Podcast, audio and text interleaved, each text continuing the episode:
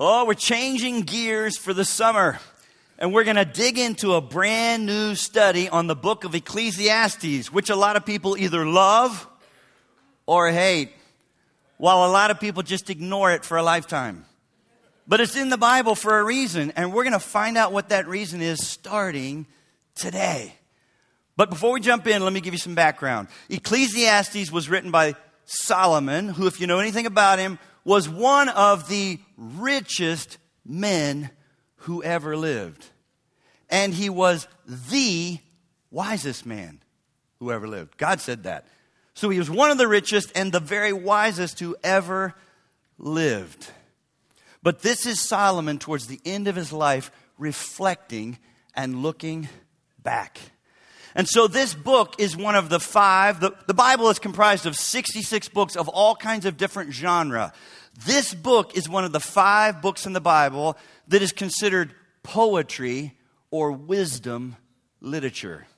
Job, Psalms, Proverbs, Ecclesiastes, and Song of Solomon are all considered poetry or wisdom literature. And that's worth keeping in mind as we dig in this summer. Because poetry is often filled with raw emotions more than precise and pithy statements. Some people love raw and real, and other people prefer cleaned up everything with a bow on it. But this is not your bow book. In fact, the book of Ecclesiastes fits the genre of memoir. Because memoir, as opposed to biography, is a true but very select and limited slice of someone's life that's usually filled with honest confessions as well as brutal and personal disclosures that are very often unsettling and disturbing, while at the same time being confessions that many people can relate to so that they say, Wow, you too? You too? I'm not alone. I'm not the only one who's ever felt this. And so here's what just might propel this book to a new level of popularity because memoir has shot to the very top of the bestseller list today. Whenever you check it out, and I'm a book guy, you'll find that any number of the top 10 books are memoirs. It is shot to the top of the bestseller list. In fact, memoirs have increased 40% in the last two years. 40%. Why? I'll tell you why. People have become weary of social media. I know I have, right? That constantly projects Instagram photos of perfect places and beautiful faces that leave you thinking you're the only one not having a grand time with a less than perfect life, right? And so long before J.D. Vance penned his best selling Hillbilly Elegy memoir, God gave us Ecclesiastes. He's always way ahead of us gave us Ecclesiastes, a memoir that we can learn from. And so here's, here's the plan for the summer. We're going to dig into the details in the weeks ahead, all summer long. But today, all I want to do is frame it up by reading the prologue and the epilogue.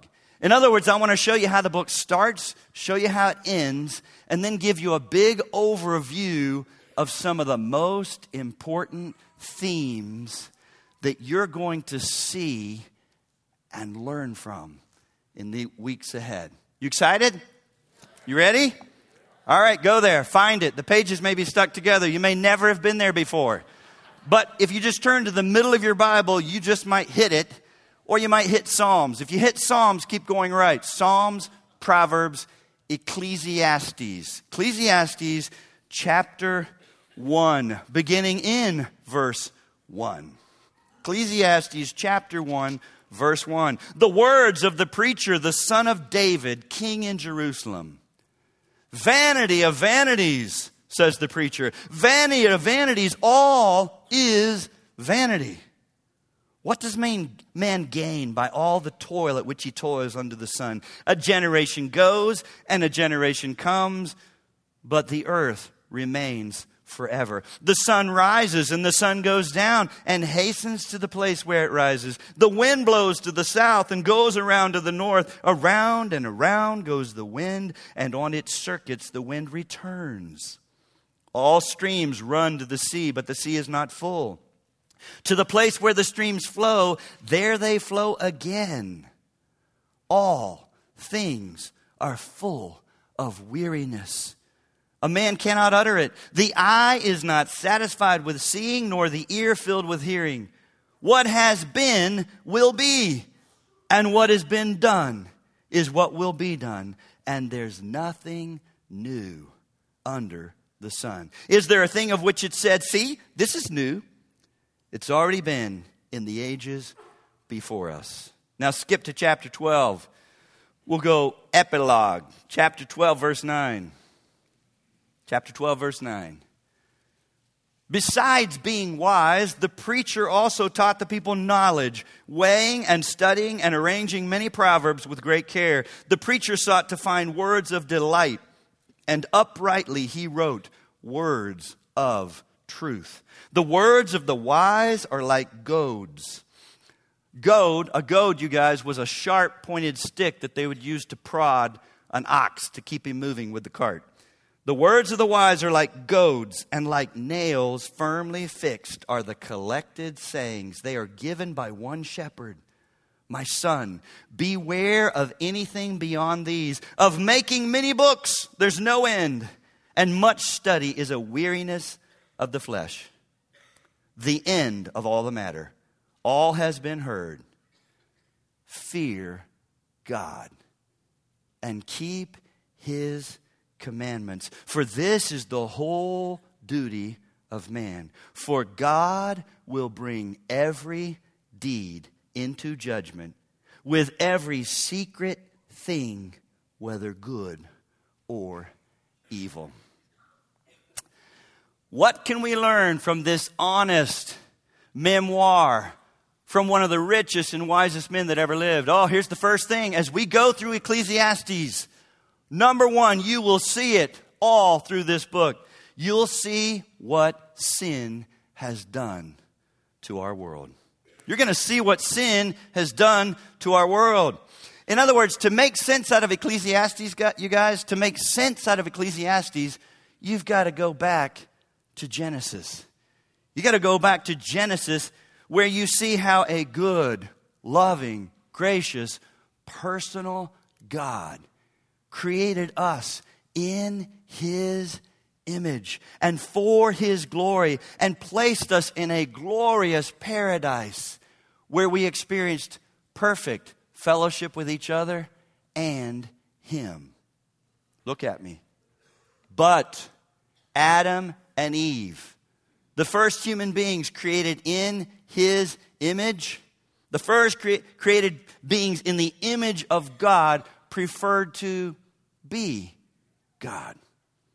And so they rebelled and pushed away from him, thinking, thinking that they knew better and that they could find wisdom and real life apart from him. In fact, they believed the lie of Satan that God was actually holding out on them, that there was something better apart from God. They rebelled pushed away from him, thinking they knew better, could find wisdom, could find real life. In other words, all of creation, this is what we see from the Bible, all of creation was interconnected to a web of life that was tethered to a gracious, loving, wise, good, personal God. But when they rebelled. When they made that tragic choice to push away from Him, the tether that connected life to God was severed, and all of creation collapsed in on itself. Life became crooked and twisted for the first time. Death became real. There had not been death, and futility or frustration became the new norm. With tentacles now. Futility and frustration, the new norm with tentacles now. that touch and twist every aspect and level of life here on this earth. Nothing has gone untouched by the repercussions of this one sinful choice. Sin. Sin has twisted, has brought death, has brought frustration. Go to Genesis 3 and let me show you what I'm talking about. Genesis chapter 3, beginning in verse 16. Genesis 3, verse 16. This is God speaking. To the woman, he said, I will surely multiply your pain in childbearing. In pain you shall bring forth children. You're going to see a word used several times that did not exist prior to sin and rebellion. In pain you'll bring forth children. Your desire shall be for your husband, and he shall rule over you. And to Adam he said, Because you've listened to the voice of your wife, and have eaten of the tree of which I commanded you, you shall not eat of it. Cursed is the ground because of you. There's pain, there's a curse, Cursed is the ground because of you, and in pain you shall eat of it all the days of your life. Thorns and thistles it shall bring forth for you. Everything just got harder, way harder. And you shall eat the plants of the field. By the sweat of your face you're going to eat bread, till you return to the ground, for out of it you were taken, for you are dust, and to dust you shall return. Skip to verse 23. Therefore, the Lord God sent him out from the Garden of Eden to work the ground from which he was taken. He drove out the man. And at the east of the Garden of Eden, he placed the cherubim and a flaming sword that turned every way to guard the way to the tree of life.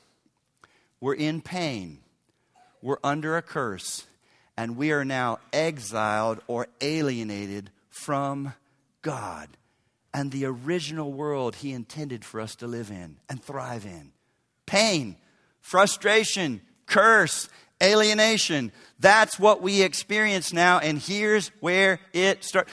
Continually, the world just is baffled by what people do. When someone does something heinous, they continue to put it in the category of mental illness, whatever, bipolar. There'll be new words that'll just keep, keep, keep coming up to try to explain how could someone do this?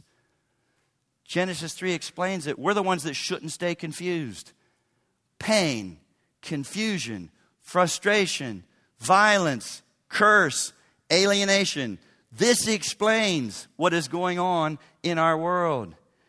And here's what's interesting Human beings rebelled against God thinking they would gain something better.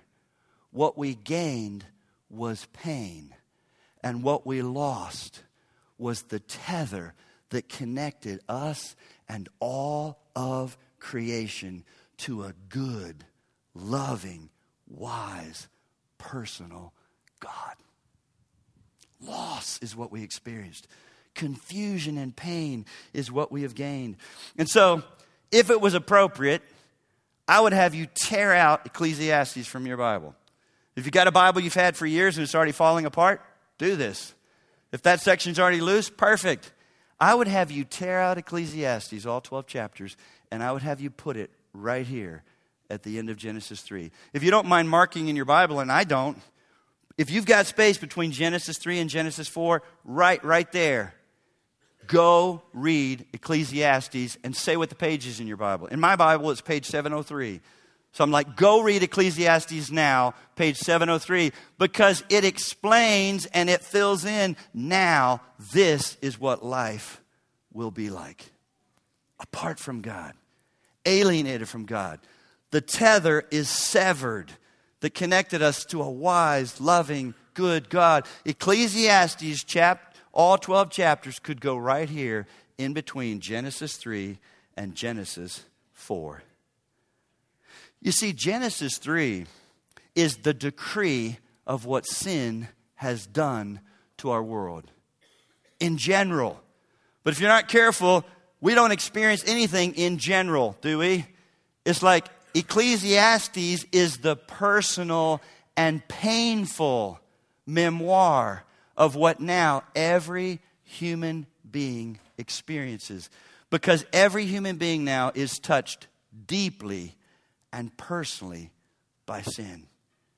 You can't escape it. All of us are touched deeply and personally by this had a huge effect. Romans 5:12 says when Adam sinned, now that sin has been passed on to every single human being. We are born sinners, born in the image of God but alienated from God. In the image of God but actually rebelling against God and thinking it wouldn't be good to know him or follow him or submit to him.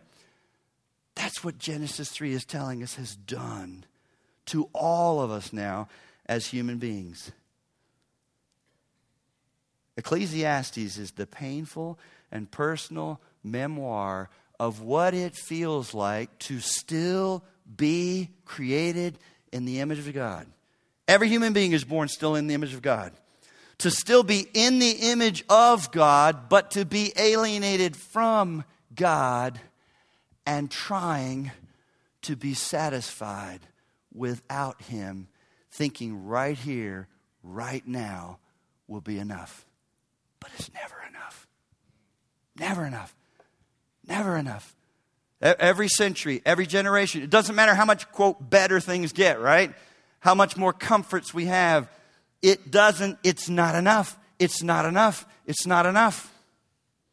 But number two, let me show you something else we're going to learn you'll see what life without God does to us. Oh, it's one thing to consider what life without God does to our world in general, but this book is going to show you what it does to each one of us personally, and he drives it all home to us. The reason people, some people hate this book, he drives it all home to us by using some of the most disheartening and disturbing phrases, not once or twice or three times, over and over and over. In, in a sense, the way the book is actually written puts on display one of the things that is most frustrating about our world repetition. Repetition and hard. Repetition and hard and wandering and unclear. He uses some of the most disheartening and disturbing phrases over and over and over in this gut wrenching memoir. Depending on your translation, you're going to see you're going to see him use the word vanity or meaningless or futile. You ready? 32 times. 32 times. He'll talk about striving or chasing after the wind. Doesn't that sound futile? Striving or chasing after the wind. Nine times. And 29 times, he will describe the despair of living in a world under curse apart from God as life under the sun. 29 times. What he means is when you try to live life, and it's what our world keeps telling us to do, as if there is no God, there's nothing beyond this, there's nothing higher, there's nothing better, there's nothing to hope for. Stop thinking that way. This is it, and when you die, that's it. That's life under the sun. And human beings, men and women, are not satisfied with that, and you know it. You know there's more. You know there's more and you were made for more, and you long for more, and you wonder. Because we're going to see a great verse in chapter 3, verse 11 that God has placed what in our hearts? Eternity. Human beings were not made to be satisfied by the temporal, they were given an eternity sized vacuum that longs for more, more, and so this life without God has some horrible effects on us. I'm going to highlight just three of them. Here's the first, letter A. Life without God leaves you lonely and empty. Life without God leaves you lonely. Let me say something to you. Some of you, it's not that you just have such bad friends. It's not just that you have such a deficient spouse. It's not just that you have such a bad supervisor or boss. Guess what's really going on? no human being will ever fully satisfy. That longing you have for relationship is actually a longing to be in relationship with your Creator, God, through His Son, Jesus Christ. And when you have that, you can begin to let up on some of your horizontal relationships. These will never fully satisfy. Do you realize I know as singles you struggle with loneliness, and my heart goes out to you. It really does. But here's what some singles don't know do you know you can be married and painfully lonely? Some of you do. You can be married and painfully lonely because you're married to a sinner and it may not be going. You can still be lonely. You can be in a crowd and be lonely. There's this loneliness and emptiness that is inherent in humans because we were made to be in relationship with our Creator God through His Son, Jesus. And so, one of the biggest things that you'll see Ecclesiastes warn us about over and over and over and over is that the good things of life, and there are a lot of good things, the good things of life, like food, work, sex, health, honor, pleasure, the good things of life, as good as they are, will never satisfy you if you try to make them into ultimate things. They were never designed to be ultimate things that ultimately satisfy you. They're good things, an extension of a good God. Enjoy them. Wake up on some days and say, in a fallen, broken world, I don't know why it's as good as it is, right? Instead of like, oh, why did that party go sideways? Oh, why was that vacation so bad? Oh, instead we ought to be saying, why does anything go right?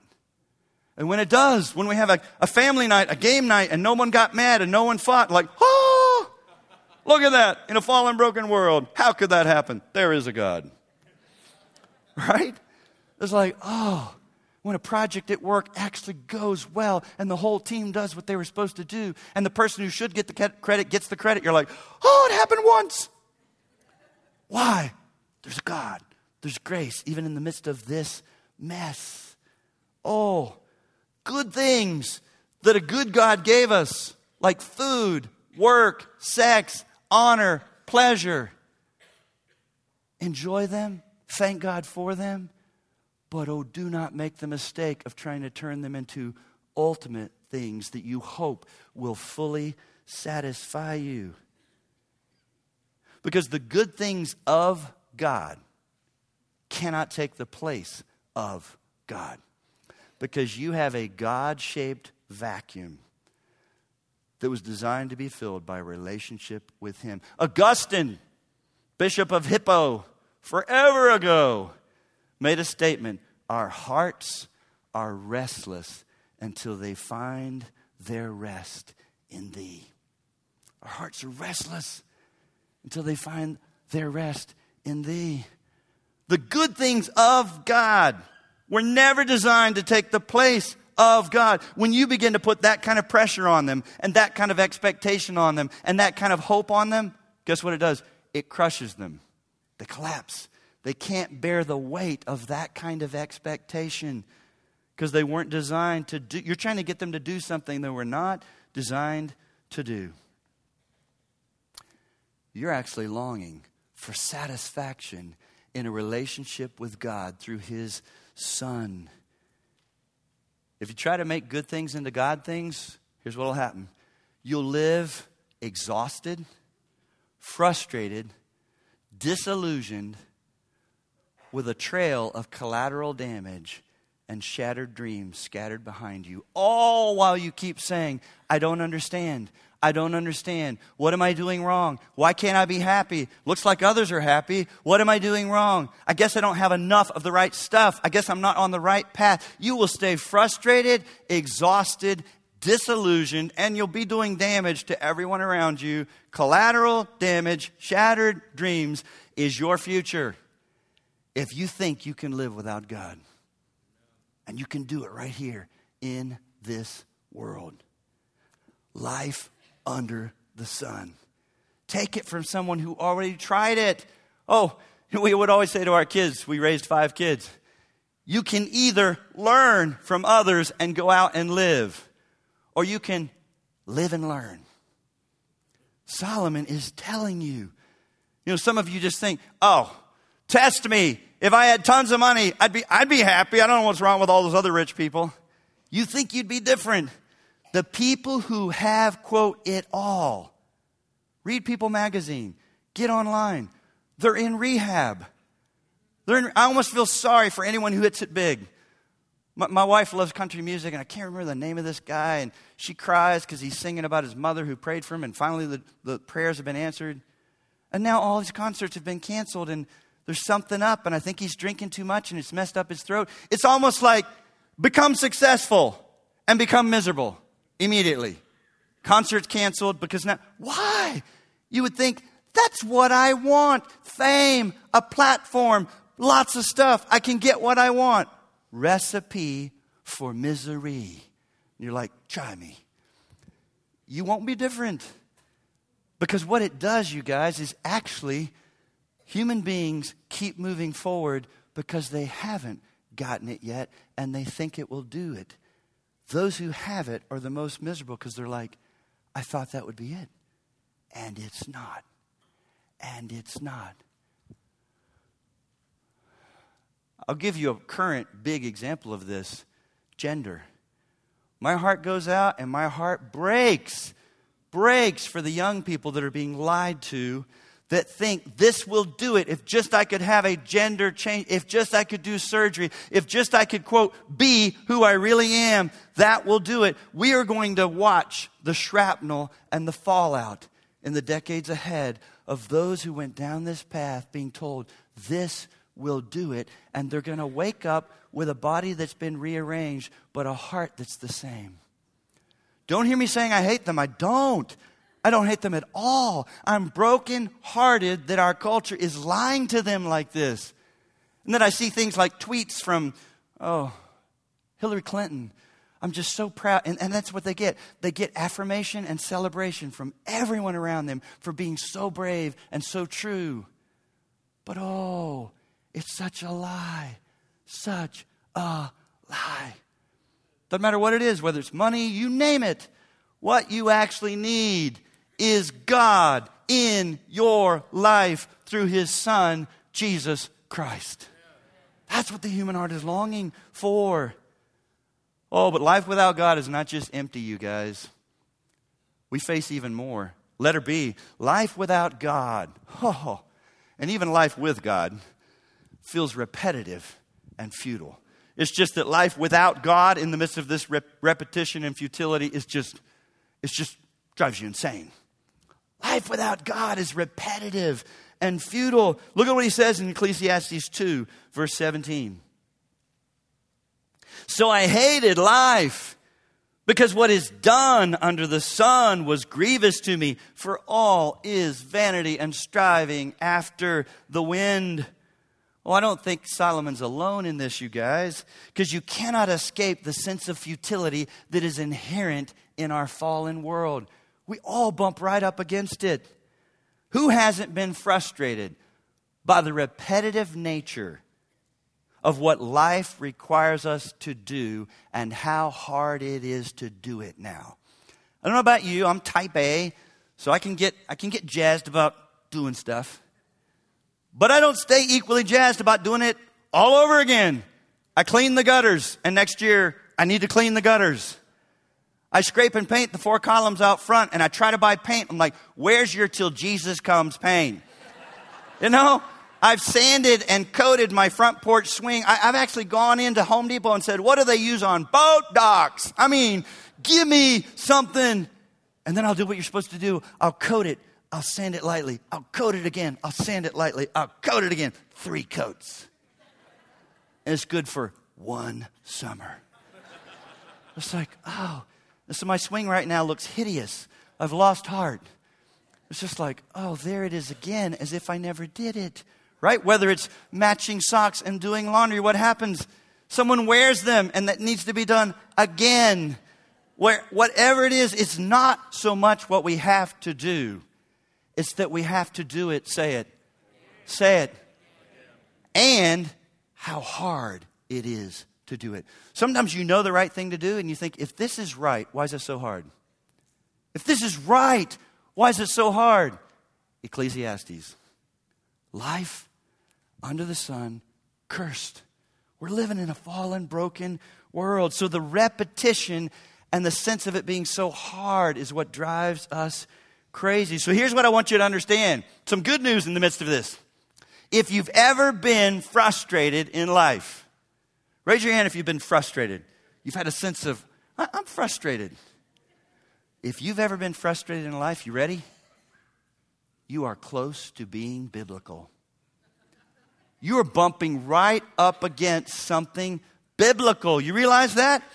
You realize when you get frustrated in life, you're bumping up against something biblical because God placed something here in this world. I'm going to tell you something that might surprise some of you. We're going to go to a passage that says God is the one who subjected all of creation to futility. You're like, why would he do that? Oh, he's good, you guys. He's good. He's so good. He did it so that you would, oh, that it would push you, push you to look up. We don't look up, we just keep, we stay fixated right here. So that it would push you to look up, long for more, and know you're not home. Not home. Not, he doesn't want you to settle down here. He doesn't want you to get overly comfortable here. He doesn't want you to ever get enough of whatever to say, perfect, I don't need him, and then die and go to hell. If you've ever been frustrated, you're close to being biblical. Biblical. It's what the Apostle Paul was talking about in Romans 8. Romans 8 is one of the most beloved, favorite chapters in the Bible, but I'm going to have us read what I think are the most neglected verses of the most well loved chapter. We love the end. Nothing can separate us height, depth, angels, principalities. And it is glorious. We love the all things work together for good. Da, da, da. Go to Romans 8, verse 19. Romans 8, verse 19. Because Paul is explaining what Solomon experienced. And he's going to explain what we experience today, even as Christians. Romans chapter 8, beginning of verse 19. Romans 8, verse 19. For the creation waits with eager longing for the revealing of the sons of God. What you're going to see in this passage is, is that we, are intertwined. We as human beings, even Christians, are still intertwined with creation because there was a tether that connected us to a good, loving God that included us and all of creation. And so, our God, when you read Revelation, is not just going to rescue us, redeem us, change us. Oh, here's what is so exciting to me He is going to redeem this fallen, broken creation and set it back to paradise and put on display. He's big enough not to just fix us, but to fix it all. He wins. Satan does not win. There's going to be a new heaven and new earth. Ooh! Oh, trees, fields, animals, music, everything glorious minus sin. Oh. Maranatha, Lord Jesus. Oh, come, Lord Jesus. That's what's coming. Creation waits with eager longing for the revealing of the sons of God. For the creation was subjected to, say the word, frustration or futility. Not willingly, but because of him who subjected it. Do not make a mistake. That's not talking about Satan, God because of him who subjected it in, oh, here's a good word hope. Hope. That the creation itself will be set free from its bondage to corruption and obtain the freedom of the glory of the children of God. For we know that the whole creation has been, say it, we live in a groaning world. Groaning. You're going to see in this passage, by the time I stop reading in verse 26, groaning three times, hoping six times, and waiting three times. Groaning, hoping, waiting, groaning, hoping, waiting. Verse 22 For we know that the whole creation has been groaning together in the pains of childbirth until now. And not only the creation. Yeah, we wish it was just the creation. Not only the creation, but we ourselves. And now he's, he's talking about believers. You don't stop groaning, you guys.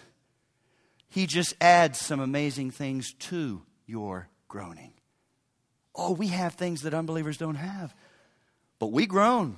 But we ourselves, who have the first fruits of the Spirit, groan inwardly as we wait eagerly for adoption as sons, the redemption of our bodies. For in this hope we were saved. Now, hope that is seen is not hope, for who hopes in what he sees? But if we hope for what we do not see, we wait for it with patience. Likewise, oh, here's a good verse. The older I get, and the more burdened and disturbed I become about our world and people I love, the more precious this verse is to me. Because there are times that I don't know what to pray or say. Guess what? Good news right here. The Spirit helps us in our weakness, for we do not know what to pray for as we ought, but the Spirit Himself intercedes for us with groanings too deep for words. It is okay to groan. I give you permission because the Bible gives you. It's okay to groan. Groan. It's a constant reminder. Groaning reminds you you're not home. You're not home. You're not home. There's a reason this is like, oh, this is hard. Oh, I'd like for this to end. Oh, I, I kind of hope for something better. There is groaning, hoping. See, biblical hope is a confident expectation in future blessing is based on something, based on the character and promises of God. Hope, biblical hope, is a confident expectation in future blessing based on the character and promises of God. Six times he says, We hope because we know a God. We know he doesn't change. We know he doesn't fail, and he's made promises. But let me help you with this word wait. Three times it says wait. It's not how we use the word. We're like, I'm waiting, you're late, I'm waiting. Waste of time. Biblical waiting is a posture of expectation, leaning in. God's up to something. God's up to something now, and He's certainly up to something in the future. So we wait. We have expectation. We have hope. So he adds three amazing things to our groaning. He does not remove the groaning. You're still in a groaning, fallen, broken world, working with other sinner groaners, living with one, birthing some, trying to make friends with some.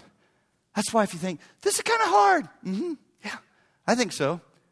But oh, he's given us hope, expectation, and the Spirit of the living God inside of. Us. Somebody say, Thank you, Jesus. Thank that's why when the disciples said, Jesus, don't leave us, don't leave us, he said, Oh, no, no, no, you don't understand. I must go so that I can send the helper. Praise God. I don't have to figure out if Jesus is in Capernaum or Bethany or Jerusalem and go see him and hear him. I wake up with Jesus. Jesus lives in me. The Spirit of God is in me. Resurrection power is in me. The fruit of the Spirit is blossoming in me. I have understanding of his word. I have direct access to his throne and the Spirit groans in and through and for me.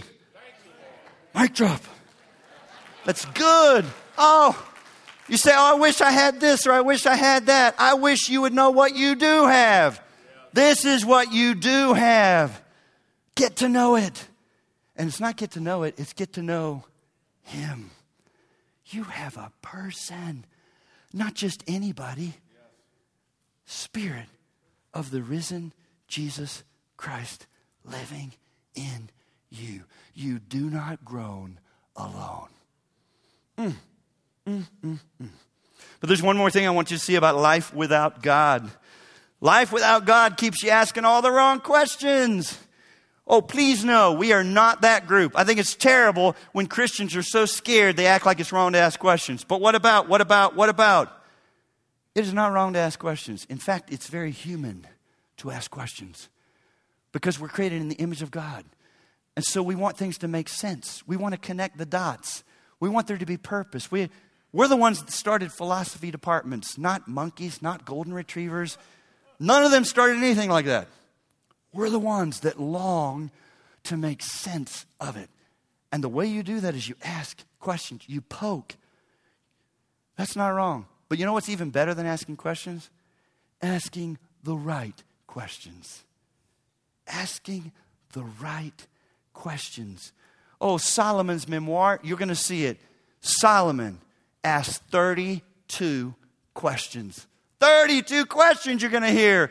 Problem 32 questions that are all rhetorical, cynical, and focused on why. But why this? Why is this so hard? Why am I so disappointed? Why, why, why, why, why? Now, this might be hard for some of you, but it's not just Ecclesiastes.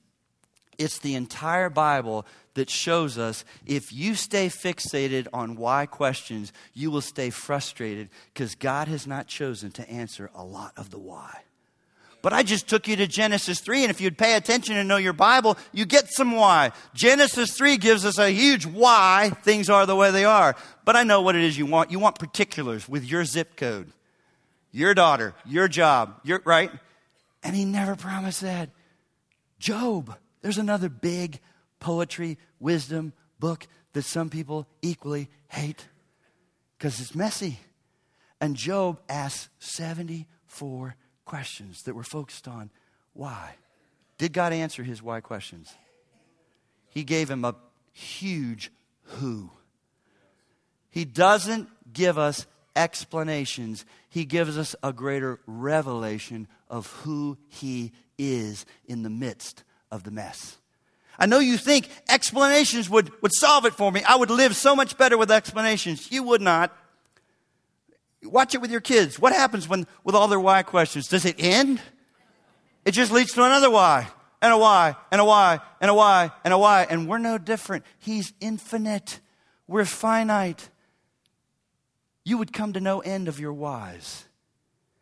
But oh, he chooses to give us more who it is that's with you in the, and when you know who it is that's with you and you're in a relationship with him through his son in the midst of the mess that is far greater than explanations for why and what is going on. In his book dark clouds deep mercy mark vroegop captures it well when he says quote boldly asking god for help based on who he is and what he's promised eclipses the complaints I say eclipses for a reason. It captures the fact that why questions are not always answered before we move into request. Just, I love this illustration he's going to give. Just as one heavenly body moves into the shadow of another during an eclipse, so too the why questions and the who questions coexist, but not equally. Who God is becomes more prominent reality while not removing the lingering questions. As we make our bold requests, why is this happening? moves into the shadow of who is God. Who is God? When you know who God is, and you know how faithful God is, and you know how unchanging God is, and you get a hold of some of the promises of God, you can rest in the midst of mess and trust Him. Trust Him and wait and hope and groan and wait and hope and groan. And you have direct access to cry out to His throne to lay hold of Him. And that leads to my final point about Ecclesiastes. Number three, you're going to see on display why God had to give us His Son. Oh, you and I cannot fix ourselves. The world thinks it can fix this. Education, money, technology, new identity, greater freedom to do bizarre things and whatever we want will lead to fixing it. It will not. All we're having is greater complexity of greater messes that people two centuries ago would say, You're kidding me. You're kidding me. One, time, one day people would say this and do this. You see why God had to give us His Son. We cannot fix ourselves, and we will never fix the mess of this world, no matter how hard we try, because education, technology, and information will never be enough. We needed more than information, we needed transformation that can only happen through Jesus. Oh, Solomon could give us insights and information about this life. Jesus says, I came to bring about transformation. That's why Jesus said in Matthew chapter 12, verse 42, Now, one who is greater than Solomon is here. He's talking about himself. Jesus is saying Solomon could give you information. Wisest man on the world, on the earth. I came to give you transformation, real change. He came to give us everything we need, which was way more than wisdom. See, Solomon saw the problem, Solomon felt the problem. Solomon was stuck in the middle of the problem, just like we are. But he could not fix it because he could not forgive sins. He had nothing powerful enough to repair the tether that had been severed that connected us, all of creation and human beings, to a wise, good, loving, personal God. Solomon couldn't do that. But Jesus did. That's why 1 Corinthians chapter 1 says this. He, Jesus, became to us wisdom. Okay, thank you, great. But watch, way more than what Solomon could do. Wisdom from God, righteousness. He gives us His righteousness. He becomes for us righteousness as we stand before God as sinners. God sees His righteousness instead of our sin. That's what Jesus does for the Christian. He gives us righteousness. He gives us sanctification. He gives us redemption. Redemption means to pay a price to buy someone back from a strange foreign place of captivity. He bought us back. He gave us His righteousness, way more than wisdom. What about you today? Are you still chasing after the things of this world, thinking, thinking, I just haven't figured it all out yet, but I will. Or I just don't have enough of the right stuff. Oh, listen to me. I plead with you. You can chase and you can strive for the rest of your life, or you can surrender and begin to thrive in a relationship with your Creator God through His Son, Jesus Christ. Oh, and He'll meet you in the mess, give you rest, so that you go from the frustration of endless chasing to the joy and peace of embracing your Creator God through His Son. You can have that today. Today. Because it's a free gift to everyone who will believe and receive. Today, if you've been frustrated, if you've been chasing, if you've been confused, if you feel crushed and broken, oh, listen to me. Come to Christ. The free offer goes out today. Come to Christ. Put your trust in Christ. Believe in Christ. Receive Christ into your life. Oh, God, thank you. Thank you for taking on flesh and sending your Son into this twisted world that was collapsing in on itself to rescue and redeem and reconcile rebellious sinners who had pushed away from you. To do for us what we could never do for ourselves, to repair the tether that had been severed. And you paid the price for us, to have us, to adopt us, to love us, to fill us. Oh God, thank you, thank you, thank you, thank you. And we thank you in Jesus' name. Amen.